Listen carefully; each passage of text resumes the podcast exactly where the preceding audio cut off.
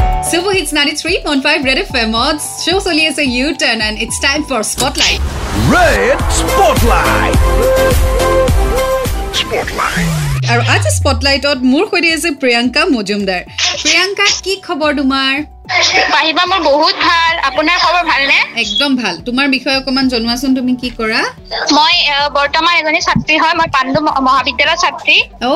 পাণ্ডু কলেজত আমি কি- বহুতবাৰ পাণ্ডু কলেজ গৈছিলো তাচেনবাজলৈ হয় পাহিবা ছেকেণ্ড ইয়াৰ পঢ়ি আছো আচ্ছা আৰু ঘৰ ক'ত তোমাৰ মোৰ ঘৰ গাড়ীগাঁও গুৱাহাটী অ' গুৱাহাটীতে আৰু ঘৰত কোন কোন আছে ঘৰত মা দেউতা মই ভন্টি ককা আইতা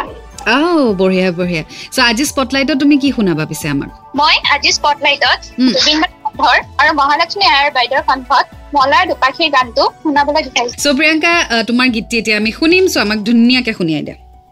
মলয়াৰ দুপাখিত মোৰ মনৰ বতৰা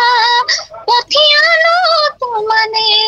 তুমি আদৰি লোৱা পালো বতৰা কি যে বুকু ভৰা মোৰ মন বননিত তুমি আদৰি লোৱা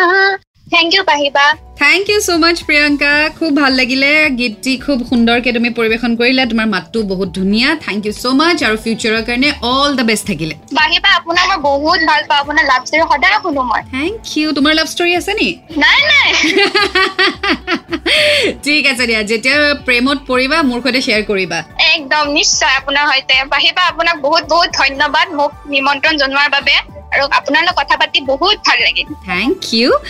অ'কে বা বাই বাই চ' এয়া আছিলে আজি আমাৰ সৈতে প্ৰিয়ংকা মজুমদাৰ যদি আপুনিও স্পটলাইটত আহিব বিচাৰিছে ইমিডিয়েটলি আমাক হোৱাটছএপত স্পটলাইট বুলি লিখি মেছেজ কৰি দিয়ক double nine five four zero' three nine nine three ফাইভলৈ এণ্ড্ৰইড এফ এম বজাতে ৰহো